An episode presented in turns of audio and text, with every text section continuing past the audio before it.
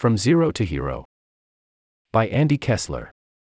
Isn't it bizarre that so many people who cause problems then turn around and become heroes fixing the same problems they created?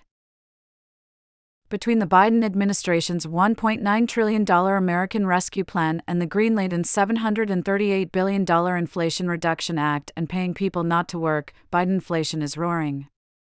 It peaked last summer at 8.5%, but is still running at 6%. In December, President Biden, the newly self declared inflation warrior, said, My goal is simple get prices under control without choking off economic growth. And there it is the Biden administration is trying to slay an inflation dragon that it created.